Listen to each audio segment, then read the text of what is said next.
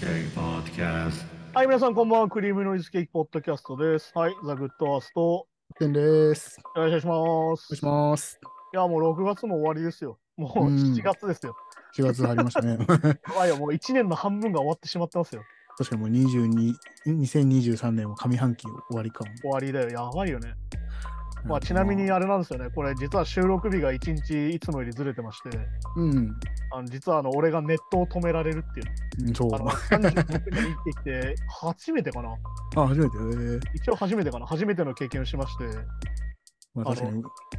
何があったかというと、あの大体あれじゃん、毎月払うじゃん。うん。 で、あれじゃん、僕たち不安定図はさ、うんあの引き落としにしちゃうと困るわけです ね。そうですね。 あの毎月同じ額が入る口座を持ってないから、そうまあまあ、絶対ね、あの普通にサラリーマンしてる人は、もう絶対に引き落としの方が楽で、面倒くさくなくていいはずなんだけど。そうじゃないどうし人てももあいるの収入がない月があったりするから、そう そう。本当はあの、2週間待てばめっちゃ入ってくるとかね。いや ありますからリアルね、あの明後日払います、明後日払いますって本当にあるから、っそうそうそう、本当そうなんですよね。ていうのがあるから、そう毎月こうねあの、ちゃんとコンビニとか郵便局で払ってたんだけど、あの4月分の支払いを忘れててさ、うん。うん。で督促が来てたんだけど、うんあの督促と5月分の支払いが一緒に来てたのね。ああ、はいはい。で、督促分で手数料200円で違ったんだけど、俺気づかなくて、うん。あ、これ5月分の払いだと思って、5月分の支払いの方をうん払っちゃったの。うん。で、払った10日後になぜかあのメール届かなくなり始めて。うんはい はいはい。で、俺これ仕事のメインのアカウントだったから、このプロバイダーのメールが。はいはい。え、メール届かないみたいな。うん。で、ログインもできないの、要は。ああ、もうそうですよね。で、おい、やばい、どうしようみたいな。うんうわ、メールなんか変になったら電話かけなきゃと思ったら、今度んネット見れなくなるのね。うん。で、じゃああのネット見れなくなるとどうなるって分かりやすく携帯でしかネット見れなくなるわけど。まあそうそうそう、確かにそうですね。もうあれじゃん、俺たち終わりじゃん、これ。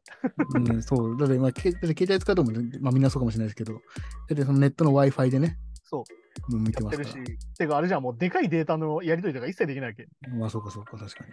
や、だからさ、本当に恥ずかしかったのがさ、あの、うんその日、打ち合わせっていうか、作業に行ってて、うん。で、まあ一応オールアップじゃないけど、一応これで、とりあえず上がりでってなったのよ。うん。で、その時に、あ、じゃあデータを送りますねってなってたんだけど、なんかそこのネットがあんまり調子よくなくて、その出先の。うん。あ、じゃあ帰ってから送りますよ、みたいなうん。話してたの。うん。で、さっき言ったら帰ったら止まってんじゃん。っああ、まあそうですよね。だから、そうてな っか、て、ね、そう、大急ぎで出先にで、メールも送れないから、パソコンから。そうか。彼って携帯のテザリングだと、ああいうね、で動画のやりとりとか、動画とか作いってるやから。、無理だよ。やっぱろ10ギガ近かったりするともう一発でね、止まっちゃうから。ね。ね、ですもんね。そう、だからしょうがないから、携帯のメールでパソコンのメールを立ち上げてさ。うん。で、あの、携帯のアドレスと LINE しかないから、 そうなると。うんはいはい。 あの、LINE を使って、それ LINE で申し訳ないんですけど、み たいな。あの、今ちょっとネット止まっちゃったんで、送れないんで、みたいな。で、あの、ツイッターのあの、ツイッターのさ、あの、なんだろう、固定ツイートに、すいません、うん今、ネット死んでます、みたいなツイートあつけて。あ、はいはい。でなんかあったら DM してくださいって言ったら DM 来て、あの送れないですかみたいに来て、それであのうん今すぐ開通する、今あの明日朝一で払うんでみたいな、 になっちゃってさ、まあそうですよね。だからまあだから逆にだからあもう今当たり前すぎてね、やっぱ止まるとめっちゃ困りますよね。いやだから本当にインフラだなってのを改めて感じたからね。うん。いやだから何にも考えてないでやってんじゃん、ネットなんてもうさ。いや、そうそうそうそうですね。そう、だからあの自分が毎日家の Wi-Fi でどれぐらいネットを使ってるかみたいなのをさ、うん。考えてなかったから、一応その緊急対応やら何やらでこう家のさ、普通の 4G の携帯でやってんじゃん。うん。で今っていうのは通信制限ってものがあるわけですよ、携帯電話は。はいはいはい。確かね、7ギガぐらい残ったと思うの、容量がね。うん。あのデータ容量が。うん。もう気づいたらなんか2ギガぐらいにな ってて、そう、もうあっという間ですよね。やばってなって、大急ぎで、あ、もうもうネット見るのやめようみたい うん。 な。で、まあなんか、カスタマーに電話して、えうんなんか俺払えてないですかってさっき言ったその、あ、4月分払ってないですよみたいな。うん、 5月分だけ振り込まれてますねみたいに言われて、うん。あ、じゃあ払います払います見て、その日のうちかな、その日の午前中に郵便局で支払って、うん。で、まあ、なんかこれ会社によるんだっけな、会社によるらしいんだけど、うん。うちはなんか一応8時間後に多分復帰しますみたいに言われて、 うん。だから一応全部その取引先じゃないけど、その相手にあの8時間後ぐらいにあの送信しますみたいな。全部送ってみたいな。まあ、それも8時間ですからいや恥ずねしい。あいつネット止まったんだみたいな。 うん、そう。だからそれ8も時間ってリアルに時間あるなみたいな。うん、そうそう。だから、それこそもう、あのあの携帯の方も速度制限かかっちゃって、そうだったらもう本当一日何もできないとかね、 やばい、積んだみたいな。仕事できなくなっちゃう。そう。いや、仕事になんねえなってのはまさにこういうことです。うん。俺最悪、あの、なんか、ノマドでスタバとかに Wi-Fi 取りにあ行あ、っそうですね。あ ーて最初それも言ったのよ。なんか、あ、なんなら、あの、スタバとか Mac でやりましょうかみたいに言ったんだけど、それとは別に急いでないからいいよみたいになったんだけど。うん。うん。そう。いや、マジでテンパったね。いや、そうですね。だってまあ、最近はテレビとかラジオとか、なんかあるじゃん、娯楽みたいなやつ。まあ、はいはいはい本もそうだけど、もう今全部スマホとか、Wi-Fi で見てるじゃないですか。パいソコンや、とかそうそうそうそう。そして、改めてやっぱ無料じゃねえんだなってことだよね。そうそうそうそうですね。みんなさ、無料だと思うじゃん。Twitter とかも含めて、みんな無料だと思ってるけど、うん。そもそも繋ぐのにお金かかってるよねっての忘れがちっていうかさ。そう忘れがち。だからそれこそ、だから動画見ながら、ツイッターして、で、ちょっとこう、なんかいろいろ調べ物とかしてたら、そんだけで1、2時間経ったら結構ギガ食ってますもんね。いや、ほんとそんな感じだったよ。だから、その俺、8時間の待ってる間だけでそれぐらい食ってたから。いやー、本当にバタバタでした ね。久々になんか頭抱えたな。もうどうしようみたいな、マジで。仕事になんでどうしようみたいうん。うん、そう。ぼ僕な。もで、し、かもなんか、よりによって、お前今日、ポッドキャスト収録日じゃんみたいな。うんああ、 そうですね。もうこれねネット繋がってないから何もできないですから。いや、そうそう。ね、そもそも繋がんねえから。うん。そう、だからね、その、8時間後に復旧しますって言われて、いや、でもこれでも前後したら収録時間めちゃくちゃ遅くなっちゃうしな、みたいになって、うん1日ずらしたんだけどさ、だかはいら、はいはいそう、そういうのとかもあってね、なんかめちゃくちゃバタバタだったんだからあ。っていうか、あれか、でも動画編集、あアドビとかうん。ああ いうのもネット繋がってないと今できないんでしたっけあれはできえっるとね、一応そのバージョンアップみたいなものをしなければ使えるんだけど、えっとうんまあ、クリエイティブクラウドみたいなのがすごい発達してるから、うん。できないやつもありますよね。その編集中の動画をそこに上げてたりするのよ。ああ、はいはい。いわゆるクラウド上に。で、うんそれでみんなで見たりしてるんだけど、ああ、そうか、そういうのがで きない。そこ俺が見れないっていうね。なるほど、なるほどね。 そうか、そうか。そうかそう、だからよくあの複数で作業してると、いわゆるそこに上げとくのよ。で、うんお互いが落としていって引っ張って編集するみたいなのがあるんだけど、うん。編集状況が見れなくなるから、うん。でそこで今持ってるのは前のバージョンみたいになっちゃうから、手元にあるのが。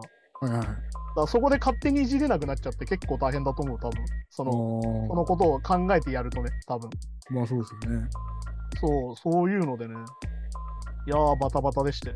だからもう、あれですね、もうこれから、なんかもう、もうずなんかそのその市民税払うみたいな感じで。 いやーだから本当にねネットもなんかイ、なんかそうそうそうそう。いやー、だからあれじゃんそれこそさよく話してるけどさ、生活保護をさ、もらってるやつを叩くやつがさ、うん。たまに言うじゃん。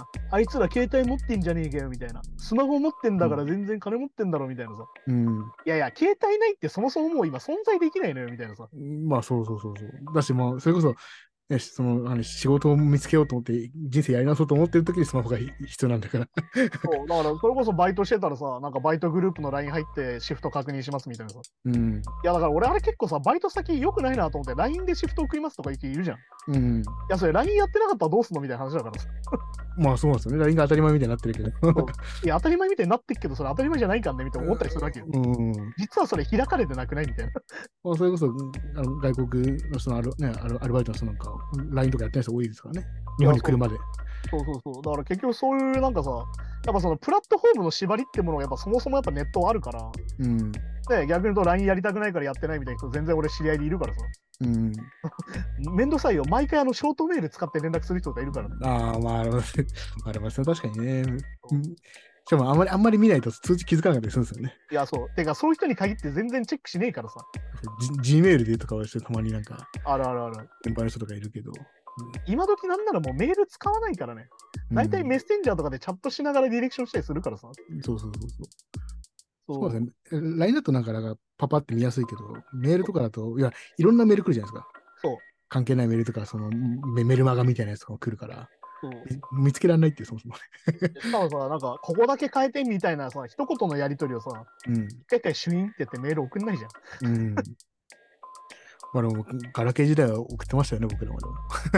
あだからさ考えたらあの頃めっちゃ大変だったなと思ってさ、うん。なんかレコーディングしてからさ、この、なんだ、荒編集して帰ってくるまで何撮れてるか全くわかんないみたいなさ、うん、ああ、まあそうです。そんな全くわんかんない状態で帰ってきて、え、こんなの撮れてたのみたいな結構あったじゃん。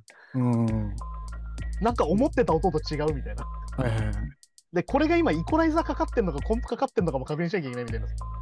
私も確認するにも音質悪かったし、そのそう 携帯そもそもからね MP3 で送られてきたじゃん。うんいちいち WAV 送れないから、あの昔とかって。そうそうそう、確かに確かいや、だから大変だったよね、そう考えると。だからあれじゃん、俺、あれだって覚えてるよ。毎回、あの、エンジニアの人の家に集合とかしてて。に。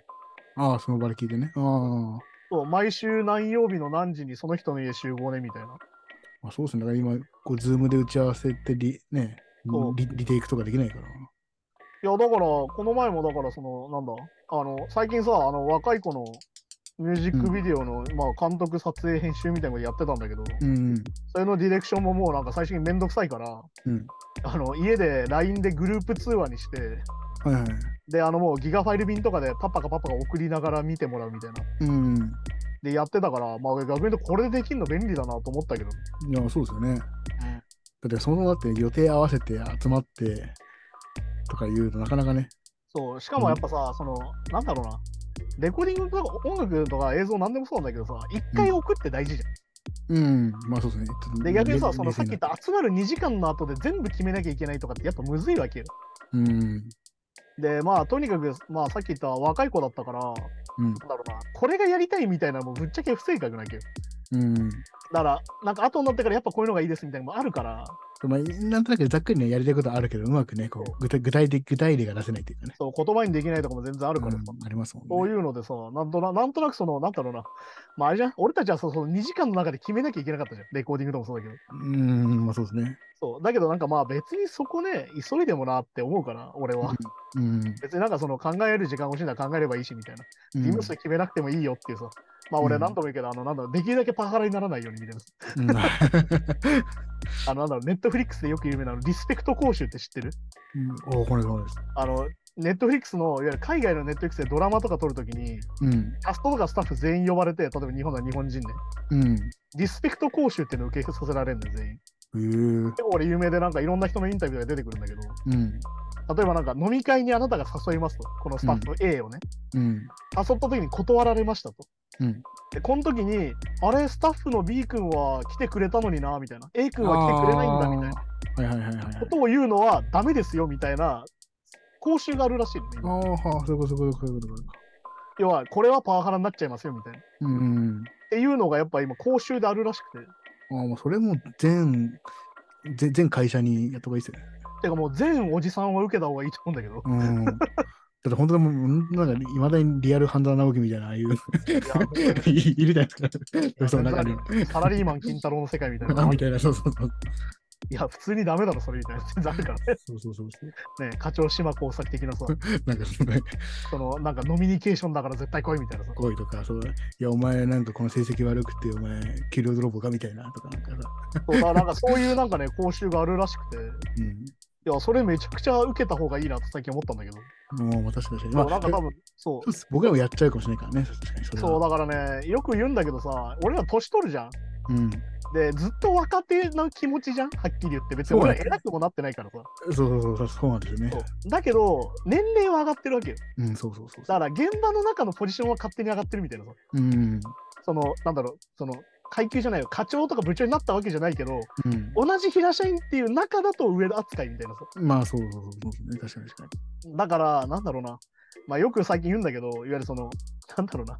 言い方悪いけど、弱者ムーブみたいな。いわゆるそに。の、ういわん。ゆるさ、ルサンチ万太郎みたいなさ、うんお前ら全員死ねみたいな。 この世の中全員ぶっ壊れちまいみたいなメンタリティでいると、うん結果的にそれがもうパワハラになっちゃうんだよ。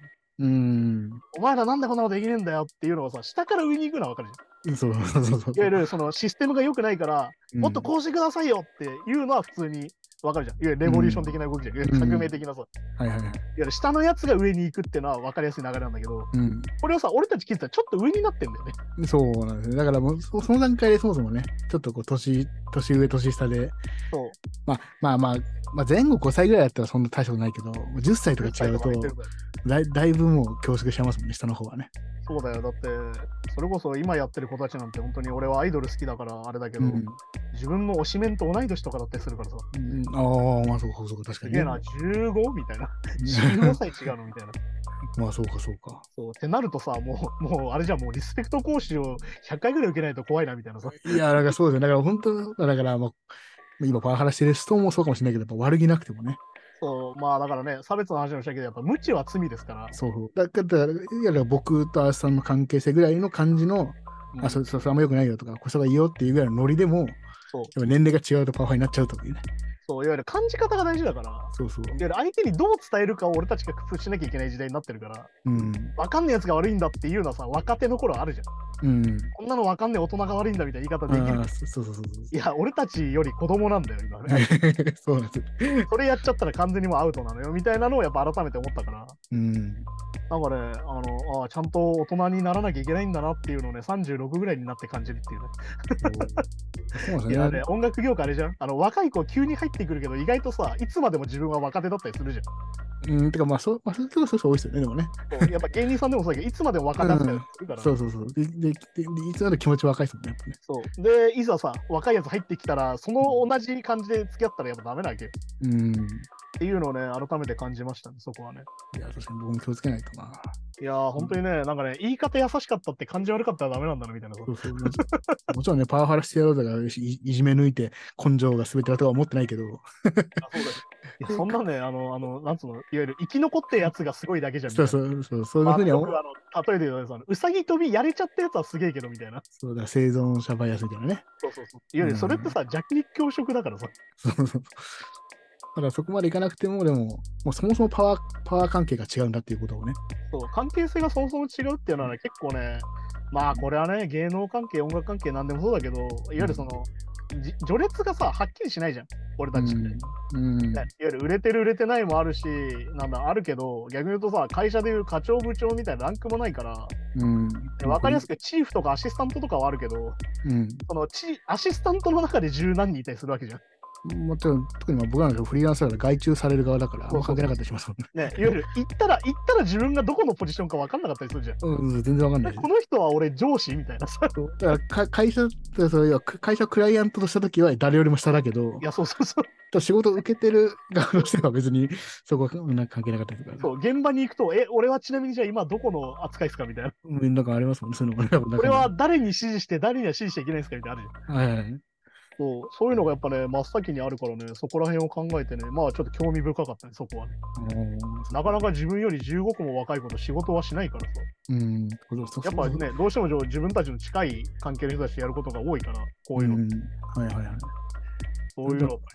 でもそういうの経験しないとね、いわゆるちょっといわゆるアップデートですか、ああいうのもできないですよ。いや、本当に新鮮でしたよ。だから、おじさん新鮮でした。だから。でやっいや、何今の子たちは何インスタの DM でやるとりするんだみたいなさ。ぱあそうそ うそう。いやだからやっぱこうやっぱもうもうちょっといろんな世代が関わるのが普通になってくる方がいいですよね、なんかね、まあね社会的にもね。いや、そう思うよ。だから、そこがね、あの、なんだろう、意外とフラットだって、フラットでさ、うん、もう垣根ないんだって言いながら、どうしてもそこ分かれちゃいがちだから。そうだから音楽とかやってる人はそこそこは一番崩しやすいんだろうけどなかなかどうしても同世代でねいや集まりがちというか まあ、だからね、やっぱ、そのね、通貨の方が楽じゃん。まあまあまあ本だからね、あ当の、俺たちの世界だと、いわゆる反なんだろう、一般からするとハイコンタクト、コンテクストのさ、うんいわゆるぎょなんだろうさ、いわゆる専門用語ばっか使って喋ってるから、まあまあまあまあまあ確かそう、に分かってない人はもうめんどくせえなってなりがちなんだけど、うんいや、久々になんか一から説明したなとか思うもんね。うん今ここがこうなっててこういう風になってるからこう感じると思うけどみたいな。うんいやあるんだよねだからその映像編集しててもさうんここ変えてくれって言うんだけど今ちょっと前後を見てもらっていいみたいなうん前後確認してこの流れだったらこっちの方がいいんだよみたいな説明みたいなさそうですよねそうそういうのもやっぱりねあのい初めてやる人はそういうの分かんないからだから本当初めてだとねだから説明であここはあのもし気になる方だったらパンチインするからって言ったらパンチインって何ですかみたいなとこいからやだそんな感ったりしますもんねじいやあのカウントが4回鳴ったら録音始まるからねみたいないうんそう うやほんとそんな感じよんいやなんかね新鮮だったねいや面白いですねああと一応なんか告知的なものがちょっとオープニングであってうんはいはいはいあの俺が着てるこれ映像見てる YouTube の人だけ分かるんだけど、ん実は新しい T シャツを作って、うんえっと、今度出るので一応それのちょっと告知というかねそれをちょっと見てもらう時間、色は黒と白と、黒とそれ。白で胸ワンポイントですね今回ねただそれのロロロンティー版があるんですよね。そうそれのロンンティー版があって、まあ、後ろはこういうちょっとでかいうんなってまして、まあ、これのロンティー版だとあの袖にこれのデザインが入りますよみたいなねうん。感じになってますかかっこいい書体というか。あ 一応ブラックレターってやつですねうんいわ。ゆるなんだろうな LA のギャングとかでよく使われてねうんはいはい。で実はあの古典古典的な文字なんですけどねうん英語で言うとね、いわゆるその中世とかの手紙とかで使われるようはいはいな、はい黒バージョンで、これ、それね、デザインがあって、うんでそれはこんな感じ。っおーていういいでねす、ねあの、これ、ポッドキャストで聞いてる人には一切わからないっていう確かに。 目目で見る、目で見るラジオって今時のことをしてますけどうん、分かってて言語言語化するのも無理ですね。いやこれね、だからその昔の使ってる文字でみたいな、そうそう使そった字でっつって伝わって浮かんでくれたらめっちゃいいんだけど、ううん逆に俺はそこまでの能力がまだないので、 まあなかなかねはい。じゃあそんな感じで今週もニュースに行きましょうかね。いきましょはい。う。いきます。グレータ・バーンフリートのジョシュ・キスカ、うん、 LGBTQ+, プラスのコミュニティの一員であることを公表と。はいはいはい。でグレータ・バーンフリートのジョシュ・キスカは自身が LGBTQ+, プラスのコミュニティの一員であることを公表していると。こうんうんれはインスタグラムで過去8年間にわたって同性のパートナーと恋愛関係にありますと述べていて、うんまあ、近い人間はしていたみたいですね。ああ、まあね、だからフランク・オーシャンの時と似た感じかなっていうね。うん。まあ、だからこれ、またちょっとあるのが、これテネシー州の、はいはいはい。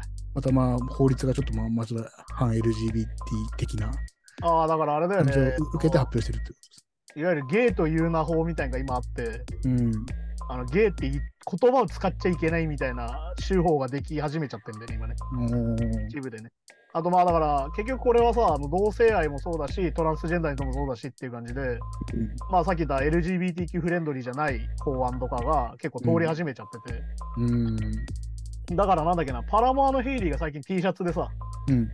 ゲイ、イエス、コンテクスト、ノーって書いてあって、うん。ゲイとは言う、契約はダメだっうん。ていうのをちゃんと T シャツ着てアピールしてたりしてたけど、おーいいですね。あとね、このグレート・バンフィートみたいなさ、バンドがいる界隈ってさ、うん。どうしてもやっぱ男性社会だから、まあ、確かにハードロックだったりメタルっぽい感じとかね。っうん。ていうので、やっぱなかなか厳しいっていうかね、なかなかそれを批判する人も結構いて、もう心底それは俺はうんざりするんだけど、まあ、言い出しにくいとかもまあありますよね。そうそうやっだから結局ね、ああ、でもね、これね、ちょっといい話があって、ぱねうん。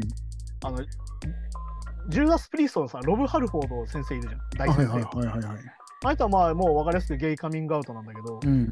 まあ、この人だってかなり時間かかったわけよ、カミングアウトするまでやっぱり。あまあまあ、そうですよね。うんそれでね、あの、このキスカのメールを送ったんだと。うん。あのサポートするよと。はいはいはい。っていうロブ・ハルフォードがね、メッセージを送ったっていうのもニュースになってて、あおーこれは本当に、まあ、勇気づけられますし、いいですね。うん。いや、だからこういうね、やっぱ先人たちが切り開いてきた道なんですよ、こういうのはね。うん。最初はもう完全に鬼人変人扱いされてて、うん。ね、なんなら、いわゆるさ、いわゆるキリスト教圏だったりすると、本当に悪魔だみたいに言われてたわけよ、同性ま愛あに。まあまあまあ、そうですね。そういう人たちに、まあ、こういう人たちが、いわゆるそのね、あのメッセージを出し続けて、うん。自分がある意味カミングアウトすることで、ちょっとずつ進んでいくみたいなさ、うん。ことなんだよなっていうので、逆にこのロブ・ハルフォードが、うんこうキスカにメッセージを送るっていうのは、いや、めちゃくちゃ歴史として素晴らしいことだし、い うん。や、やっぱ先人は偉大ですよねっていうね。でもでもまだこういうのもあってもまだこう、ま、法律自体がまだ追いついてないというか。まあ、だからアメリカに関してはね、やっぱ州ごとの法律が結構違くて、うん。前も話したそのフロリダ州はね、本当にひどいことになってて、うんあのデサンティスっていう、まあなんだろうな、今でいうミニトランプみたいな呼ばれ方をしてて、次、あの多分大統領選挙にも出てくんじゃねえかなって言われてるんだけど、共産うんえーと共和党側から。うん。はいはいはい。この人がね、結構やっぱすげえんだよ。さっき言ったゲイという名法とかもそうだし、うん。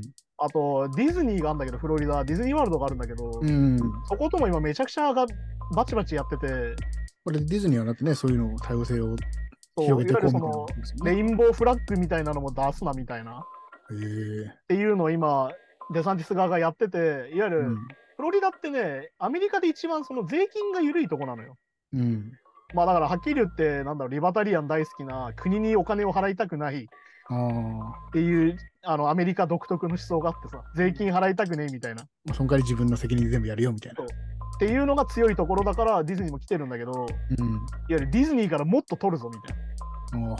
もっと課税するぞみたいな脅しを仕掛けてきて、うん。あのディズニーがそれをすかすみたいなこともやってたりとか、へえ。結構バチバチでやり合ってるところなんだよね、フロリダとかは本当に。はだかはらアメリカはね、もうみんなだからね、先進国だと思ってるけど、そうじゃない州も結構あってさっていう,、うん。っていうところもあるしね、だから本当に最近だとあの LGBT 理解増進法案まあ日本ですかね。日本でね、うん。あの採決されたけどさ、あれだってよく読んだらさ、ねえあの前も話したかもしれないけど、不当な差別はダメみたいうん、なんかね、そうそうそう。な。あの、うん不当じゃない差別だったらいいんすかって。てか普通じゃない差別ってなん、まあ、よくわかんないけど。で、あれなんですよね、そのその理解増進法にさ、なんかその、うん有識者を呼んでスピーチさせてるんだけど、うん。そこの人自体が実は問題がある人だったりするのね。あーいやで完全に、えーっと、これ名前は間違いそうだから言わない方がいいかな。まあ女性の作家を呼んでるんだけど、うん。まあ一応その人自身はさ、うん。自分はレズビアンでみたいな、当事者でみたいに言ってるんだけど、うん。言ってることが明らかにトランスヘイトなのね。ああ、はあはまあだから最近俺はそういう人に対してあのお風呂とトイレの話しかしない人って言ってるんだけど、あ。あーまあまあね、はい、はい。よく聞くじゃん、あの話。まあ、てかそこが議論に上がりがちですよね。そうでもそこはさ、何度も言うように、そもそもそういうとこに入ってくるやつは男だし、うん。あのヘテロセクシャルじゃんみたいな。うん。ね、女性にそういうことやって興奮するわけだからさっていうまあまあまあ、そうですね。っていうことなわけよ。うん、でもそういう人をさ、国会に呼んで話させちゃってるわけよ、要は。うっん。てことはさ、そもそも分かってないわけあ、この人はレズビアンだけどトランスヘイターなんだなってことだから。まあ、ラスだからそうですね。だからこう今さっきニュースで読んだけど、LGBTQ+, プラスってさっきまとめちゃってるけど、まあ、全然違うわけそですのよ、ね。場でた立場が違うわけですよ。うん、厳密にはね。だから、なんだろう、あの、なんだ、ツイッターとかで流れてるの、カマタクっていうさ、あの、オカマあの、あ、はいはい。大変まあ、いわゆるそのゲイだよね。うん。いわゆるシスジェンダーでゲイの人。シスジェンダーだけ。うん。いいわわゆ、る性は一致してて、自分は男だっていうのは自認しててゲイの人たち。うん。の中でよく出るのは私たちは差別されてないとうん。うん、だから、こんな法案いらないんだみたいな言い方をする人が結構多いわけよああ。これはだか、らはっきりとマツコも言うしえっ、とうんなんだミッツマングローブとかも似たようなこと言ってんだけどうん。これははっきり言って自慢話してるのと変わんないんだよほうほうほうほう。要は私たちは強いからいじめられなかったよみたいな話なんだよ、ああ、まあまあまあね。でいいじめられてる人もいるじゃんってことなんだようんうんうん。だから何度も言うように俺が言ってるのはリベラルっていうのは席を増やすことなわけねうん。座れる席をはいはい。でも私はもう吸われてっからさみたいうん。ないそんなもんいらないよみたいなことを言ってるのと一緒なわけど実はそのだから、そうだ確かにだ、そう、何、えっ、と、マツコとか、わかんないさっきの人たち、タレントの人たちは、もしかしたら、その自分の居場所みたいなポジションを勝ち取ったのかもしれないけど、そもそもな勝ち取らなくてもいいのがいいわけですからね、一番。まあだからさこれは女性の国会議員の問題とかも全部そうでうん。なんだろうなその女性の国会議員に対してさなんか髪が短くてガミガミ言うおばさんたちみたいな言説をする人がいるじゃん、 ね、ほうれんほうさんみたいな。 例えばそういうことイメージってあるじゃん、まあまあまあ、なんとなくありますよね。でもそれってさなんでかっていうと少ないからなんだよ、うん。要は男99人の中に1人入れなきゃいけないってなったらうん。これは発言力が強くて自我がなんだろうな我が強いみたいなうん。とにかくガンガン攻めるみたいな人を入れるしかないじゃん一人だったら。いや、まあまあ、そりゃそうですだよってねのんびりしてる人を入れちゃったらそこで男に潰されちゃうんだから。要はだから、国会で寝てるようなおっさんたちみたいなポジションだったら、もう、ないなわけですもんね。入れないわけよ。うんでさ女が寝てるって言ったらめちゃめちゃ叩くわけよそれで。うん。ねってなるわけよ。ってことはさ1人目っていうのはどうしても強烈なカリスマだったりとかうん。リーダー性を持ってる人が入りやすいわけ。うん。でそっから開いてって人数が増えていく。だからさよく言うそのなんで50%にしなきゃいけないのかってそういうことで。うん。緩い人も入れなきゃいけないわけよ。そうだから絶対数を増やすってやつですそうね。っていうのととかまさにそうでだからさっき言った理解増進法がなんで意味ないかっていうとうんお前たちの都合で決めちゃってるじゃんってことなのさっき言ったうんう当ん。は事者じゃない人たちいはいはい。でなおかつ決めてるやつの中に統一教会のやつがいたりするわけよ統一教会と関わってる議員がいたりするわけよ決めるやつの中にうん。で統一教会っまていうのは何回も言うけどキリスト教右派的な発想だから同性愛とかもう禁止してたりするわけよあもう認めてないですもんね。あれですねだからちなみになんで同性婚がこんなに通らないかっつったらそういうやつらが中にいるからですねやっぱりうん。ってことなわけで、ってことはさ、この法は意味なくないなんで、当事者からすりゃ。いまだに日本の昔ながらの家庭とか言ってますからね。そう、いわゆる伝統的な、家庭的な価値観みたいな話してるじゃん。が一番理想みたいねえ、そんなことやってっからジェンダーギャップが125位なんだよ、バカみたいな な。いやいや、そうそうそさ。ねえ、また下がってるってどういうことっていう、2023年ですよ、令和3年だよみたいなさ、う。もう4ね。年ですけどみたいなさ、ってねことになってるわけだから、だから本当にね、こうやってその LGBTQ のサポートできる、で、そして俺たちはやっぱ当事者じゃないんだよね。うん、そうそう。だからこれが非常に難しいのは、俺たちがさ、その理解してない人に対して、ちょっと変われよみたいな、うん。まだそれじゃダメだっていうのも大事なんだけど、うん。やっぱり当事者には当事者が言うしかないっていうのはやっぱあると思ってて、そう、だからやっぱ完全に理解するの方難しいですもんね。そういわゆる俺たちは寄り添うことしかできないそう。そう、だから声を聞くって、あ、そう、そういうのがあるんだって知ることが限界というか、やっぱ、わかるわかる、そういうことあるよねとは言えないじゃないですか、僕らは。そう要はあるあるには俺たちできないからそうそうそうそう、気持ちはどうしてもね。そうだからねやっぱりねこうなんだろうなこう辛抱強く話を聞くこととやっぱ理解しようとする理解しようっていう心が大事だからだかうん。らもう逆に言うとさやっぱカミングアウトなんだよねカミングアウトすることによって矢面に立たされるわけじゃん、うん、今回のバーンフィードの人もそうだけど、まああいつゲイなんだってなるわけ、うっん。てなるのも結局何のためかっていうと言えない人たちだよねうん。言えない人たちがああ俺たちいていいんだって思えることが大事だからいや、そうそうそうそそれはだから前も話したアメコミでさスパイダーマンが黒人だったりとか、う。うんうん。ね、スーパーマンが女性である意味っていうのはまさにそういうところで、ね、うん。いわゆるその自分の属性のさおもちゃが売ってないわけですよ。そう、おだかもら、ちゃ屋にそ言ったら。そそれこそ僕らがその気持ちわかんない一番のあれが、そのなんか、社社会の一員じゃ、ね、そのい一員に自分が投影できるものがない辛さって多分結構すごいんでしょうね。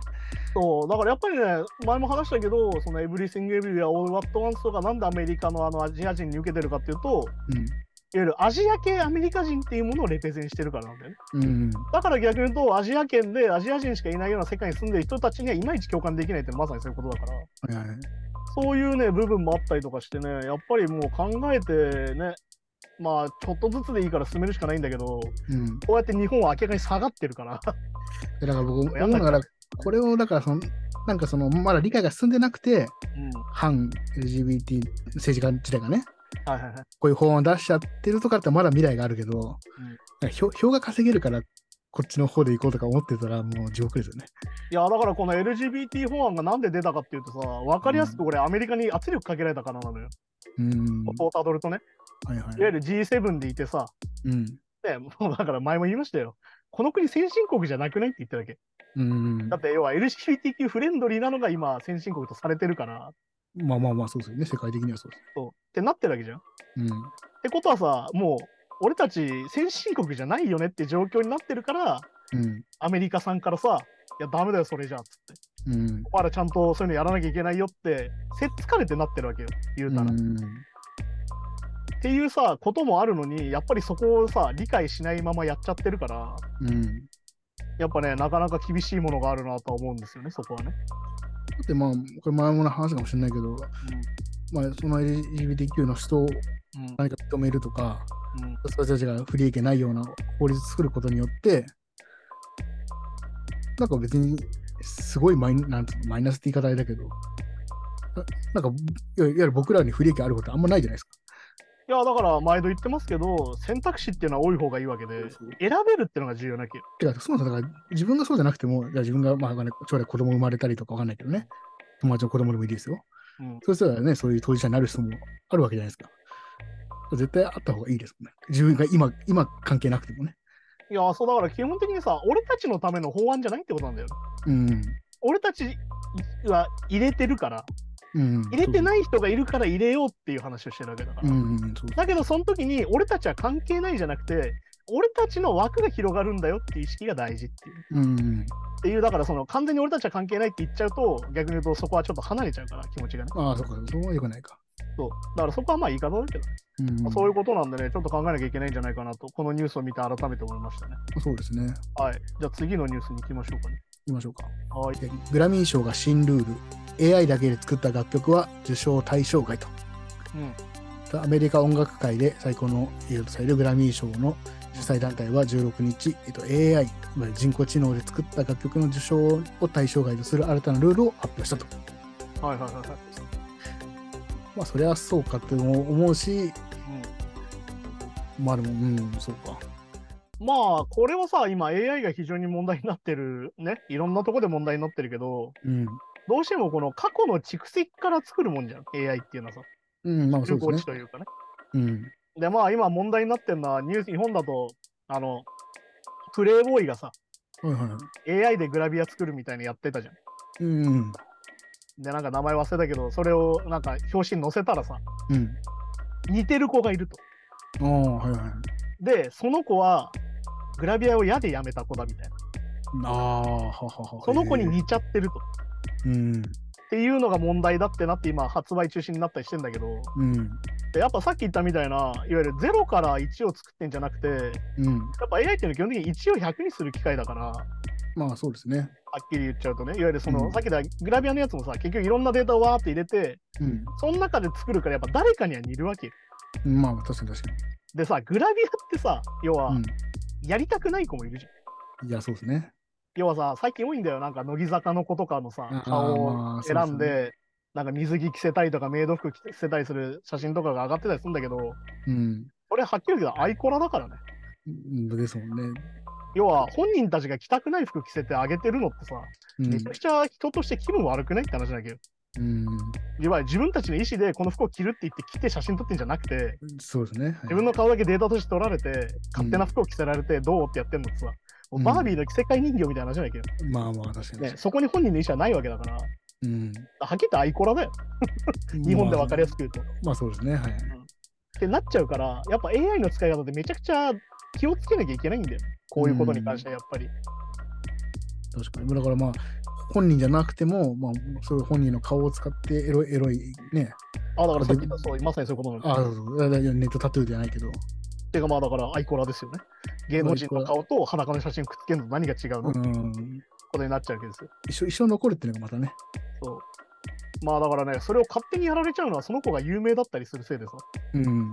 これは有名税とかじゃないでしょっていうか単純に人権侵害じゃんってなっちゃうから、いや、そうですね。だってその子に権利、その子の顔はその子の肖像権とその子の権利がある。まあ、そうですね。想像。だからそこも、だからグレーですよ。だからそのまんまさっき言ったみたいにアイコラで使ったら明らかにその子の顔だけど、AI だったらどこまでが似てるだけって言われたら、いやーでもね、もう見たらわかるよ。うん。 そうやっぱね、そう似て、似てるんだよ。やっぱ似せちゃってるんだよ、そこは。うん。でなんでかってやっぱ過去のデータから作るから誰かには似るんだよ、それは。そうこういうタイプの子でとかってやっていくそうと、それをやっぱそのなんだろうな水着とかさいわうん。ゆるちょっとこう人が嫌がったりする場合もあることで使っちゃうとそううん。いう風になっちゃうよねってことだからうん。だからやっぱそこはねめちゃくちゃ気をつけて慎重にやらなきゃいけないよねってことだと思うから、うん。うん、それはもう男性の裸だって同じわけだかあまあ、そうですね。ら男女関係ないわけだからそれに関うしてん。うんそれはねやっぱちょっと気をつけなきゃいけないよなってだからさっきの、じゃあ、グラミー賞の話に戻すと、いうね、まあ、だからそれが、要は、まあ、これ先週も言ったかもしれないけど、そのこのアーティストの声で作るとか、うんうん、っていうこともできちゃうわけだから、このアーティストのが歌ってないけど、まあ、そのその声に似た声の AI でう歌わせた曲ができちゃうとか。まあだから前も話したけどそのボーカロイドと同じ扱いにできるかってことだよねうん、生身であそうね。原因をねあいわゆるそのも声っていう楽器として使ってるんだって言い張るけど、う、うん、でもそれはもはや人格がないと歌わないじゃんそもそもその人はってことだから。っまあそうですよね。ていうなんだろうなそのおもちゃとしてはすげえ面白いんだけどうん。結構そのなんだろうなさっき言った人権的なもので考えると結構グレーだよねっていうね。うん。うん、ね、そうですね。だからね、グライムスみたいに正式に自分の声使うならこういうルールでっていうのをいちいち作らなきゃいけないだから。うん。だからまあ、僕からもだからね、納得しちゃってるからいいわけで、あれは。だからね、なんかそのね、ボカルだってさ、なんかその、喘ぎ声みたいなの作って、流してるやつああ、まあまあ、そうかそうか。ね、でもそれだってボカロだって元の声の人がいるからさ、っいいりますからね。ていう風になるから、結構グレーでしょ、それは。うん、確かにそうかそううか。ん、だからやっぱ AI に関してはそこもあるからね、だから単純にその AI だけで作った曲っていうのが、本当に新しい曲なのかみたいな理論であるじゃん。うん。よくだからそのニルバーナの曲を作りましたってなった時に、うん。なんかニルバーナのこの曲とこの曲とこの曲を集めた曲だなみたいなさ、っまあそうなんですよね。ていう風になっちゃうけど、それってでも人間の適性なでもあるんじゃないのみたいなことだから。そうね、難しい。だだし、現にそういう感じで曲作ってる人もたくさんいるじゃないですか。いる。てか、それこそあれじゃん、今、知らないあのリクエストでやってる人が結構いて、うん。この曲をトラビス・スコットで歌わせますとか、ああ、はいはい。じゃそれをなんか受注してるやつがなんかいて、それが今結構問題になってるのよ。あそのなんかタイプビートのその先みたいな。だからその、なんだっけ、スプライズの先じゃないけどさ、いわうん。ゆるその、俺に100ドル払ったら、トラビス・スコットがこの曲を歌ったやつをあげますよみたいな、っみたいな。ああ、はいはいはいて。いうのをやってるやつらがいて、うんこれやっぱダメっしょっていう、うん、まあまあそうですね。明確に人の声を利用してやっちゃってるじゃんって、商売しちゃってるじゃんってなあるから、うん、そうそうそうそうそうなんですよね。だから自分たちでデモで楽しむ場合にはせさすがに制限難しいかもしれないけど、そういわゆるまあ個人で楽しむ分にはいいけど、やっぱさっき言ったネットみたいなものに上げちゃうとさ、もそうよう個人じゃないじゃん、完全に。そうそうなんですよね。そうっていうのはあるからね、そこが多分これから問題で、さっきも言ったみたいな、人がかかってきちゃうから、うん。生身のね。はいはい。ってなると、もう一回考え直さなきゃいけないし、まあ、グラミーはそりゃそういうことするよねっていう。だけど、グラミーはさ、もともとどっちかというと保守的なグループだから、うん。それはそういうのをオールオッケーにしないっしょっていそうう。そうまあただ難しいと思うのが AI が作曲したってあるじゃないですかこれニュースでもそうだけどこれを どこで判断できるんだっていうかねそう難しいですよねまあ言ったもん勝ちだからね、だから逆に言うとなんか全部ログ出せみたいなさ。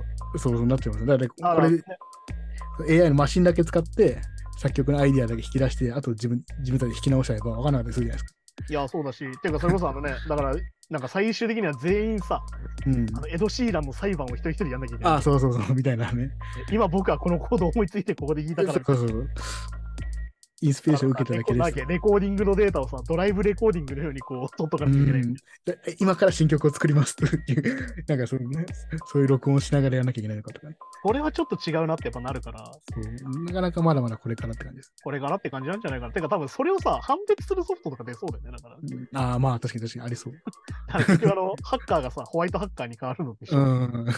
だからどうなんだこれはだから、クリエイティブの幅を広げてるのか狭めてるのかよくわかんないですよね、この技術は、ね。まあ、使い方だと思うよ。結局、その、初音ミクの時もそうだったけど、うん。その使い方、その人の、が一番結局重要になると思うから。そうだからサンプリングのまた新しい形としてそうそうそうそう。使うんだったらすとてもいいんだけど、なんとなくそこをさ、なんとなくただ真似するだけに今なっちゃってるかなっら、ちゃう、そうそうそうそまあそこら辺はね、技術の進化と人間の考え方を固めていかなきゃいけないっていうさ。う。うん。ね、人間の構造は何万年も変わってねえのに技術だけは何,、ね、何年ごとで進化しちゃってるからうん。人間の考えがもう追いついてないよなとは思うから、まあそうですよね。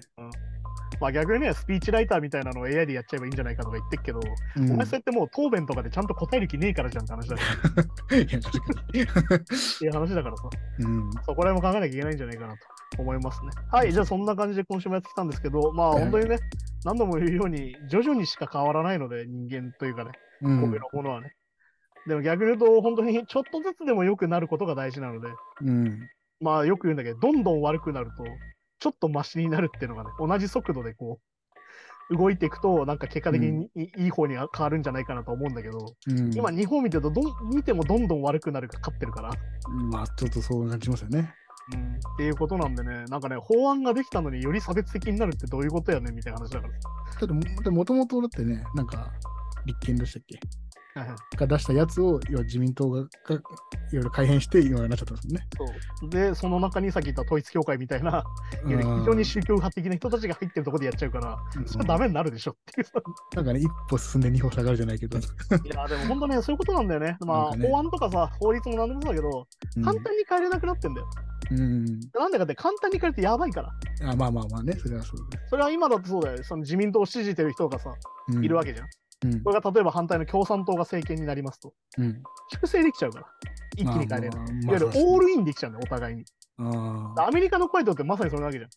オバマがやってたオバマケアをトランプになった瞬間、保護できちゃうんだもん。っそうねだ大統領の権力がね、すごい、ってていうののはさ、やっぱ権力の集中だったりとか、システムの構築だったりするわけよで、トランプがすげえ権力持ってるけど、法律でがんじがらめにしたから、結局あんまり何もできなかったわけ大したうこと。んうんでもっていうことは法律はやっぱ簡単に変えれちゃいけないんだよ。うんまあそうですよね。だから今時代に追いついてないから変えた方がいいってすぐ言う人いるけど、うん、変える前にちょっとやることないみたいな。そっかそこはやっぱ徐々徐々にいいのが。そう徐々になんです。だから民主主義っていうのはとにかく足が遅いから、イラつくし、うんだったらもっと強いリーダーがいた方がいいんじゃないかっていうけど、いや、それ結局独裁者になっちゃうからっていう。うん何度も言うように、それはし民主主義じゃなくてし、なんだろうな、独裁主義だし、権威主義だしっていうさ、俺たちが嫌いなワードがいっぱい出てくるわけよ。まあ、それ来年からその人の一存で変えれちゃったらそれはそれ確かに怖いもん。だってその人がやばいやつだったらどうするみたいいや、ほんとそのことですよな。ねね、。それこそあの陰謀論者だったらその人がレプティリアンだったらどうするのみたいな。っああ、まあまあ、そうてことになっちゃゃうわけだから。ってことはうん、表裏一体なんですよ、それ自体は。いわう。うん。ゆる裏返したときに、だからやっぱ怖いよね。こんなもんなくせばいいって言ってる人が偉くなっちゃうのはやっぱ怖いから。だだからさっき言ったみたいな、自民党の人を死ねって言わないよ、俺は。 だって、うんはひっくり返ったとき、俺たち死ねって言われるんだもんっていう。っああ、まあそうですね。ていうのはさ、思想の違いもあれど、やっぱそこ話しなきゃいけないから。こがだからまだ日本はいいとこなのかな。アメリカみたいにほら、なんかこう銃持ってる理由が権力者をいつでも撃てるようにみたいな感じじゃないですあれはでも、 この後の話取れるけど、 か。うん。なんでかっていうと、アメリカっていう国の成り立ちが、ああ、そうかそう暴か。力そもそ革も命でできた国だから。なるほど。でなんでかっていうと、イギリスに支配されてたのをやり返したからなの。っうんうんうん、そっかそっか。てことは武器がないと倒せないじゃん。だから逆に言うと、気に食わなかったらお前らの自力で倒していいよって国なんだよ。うんだから逆に言うと、めちゃくちゃ危ないバランスで立ってる国なんだよ。うんまあそういうことだけど、さっき。き言ったみたいな、右行ったり左行ったりがするわけ。引き戻しがだから。だうん。から逆に言うと、良くなろうとしてる人うと、このままがいいっていう人が毎回喧嘩してるわけよ、アメリカってずっと。ん。そうかそうかそうか。っていう国だから、それはまあちょっと歴史の成り立ちだよね。日本がさ、そういう国じゃないってのもあるから、っうん、まあ確かに。ていう話なんでね、まあそういうとこも話したらいいんじゃないかなと思います。うんはい、じゃあそんな感じで今週もありがとうございました。また来週です。さようならさよなら。 Flame and Ice Gang Podcast.